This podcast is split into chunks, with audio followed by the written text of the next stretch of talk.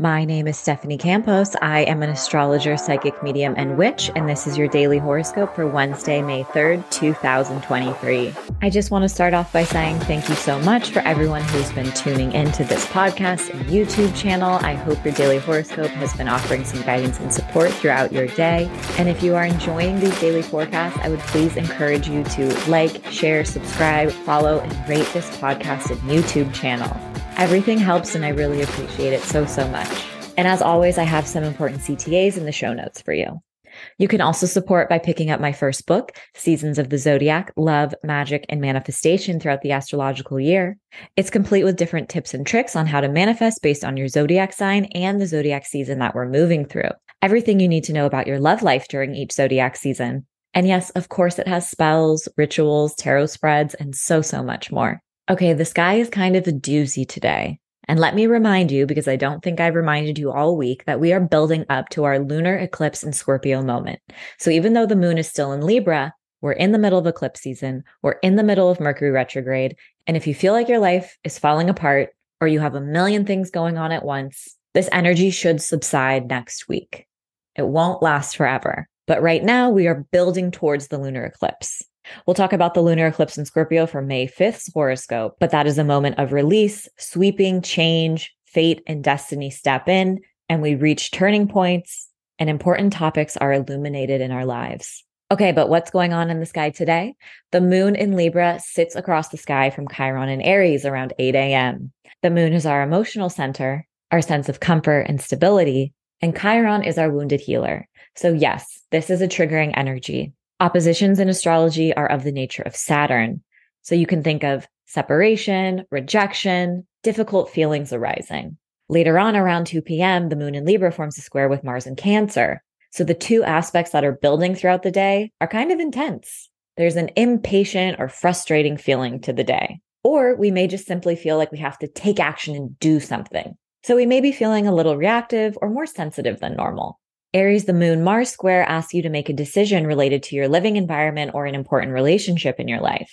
Important discussions about your past, your living situation, and your relationship dynamics may bubble up to the surface if you've been avoiding them. Taurus, there's tension in your daily routine today. You may feel pulled in a million directions and like you've been overexerting yourself.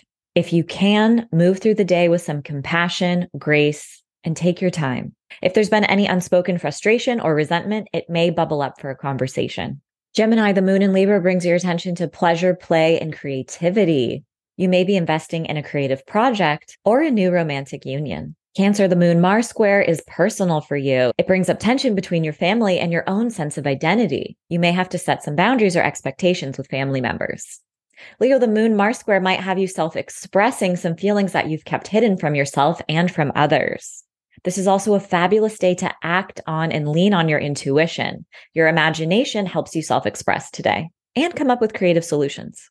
Virgo, the moon in Libra has you focused on your finances, your comfort, and your livelihood. That square to Mars may also activate questions and thoughts about your own resources and investing them towards some of your future goals and dreams. Are you ready to make a financial commitment?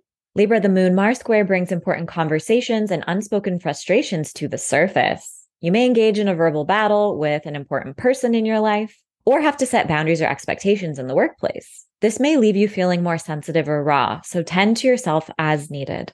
Scorpio, the moon Mars square can have you overthinking, getting lost in self defeating behaviors, thoughts, or patterns. You may also just have a desire to escape. If frustrations have been building and you're not so eager to deal with them, it's important to remember today that escaping won't solve anything.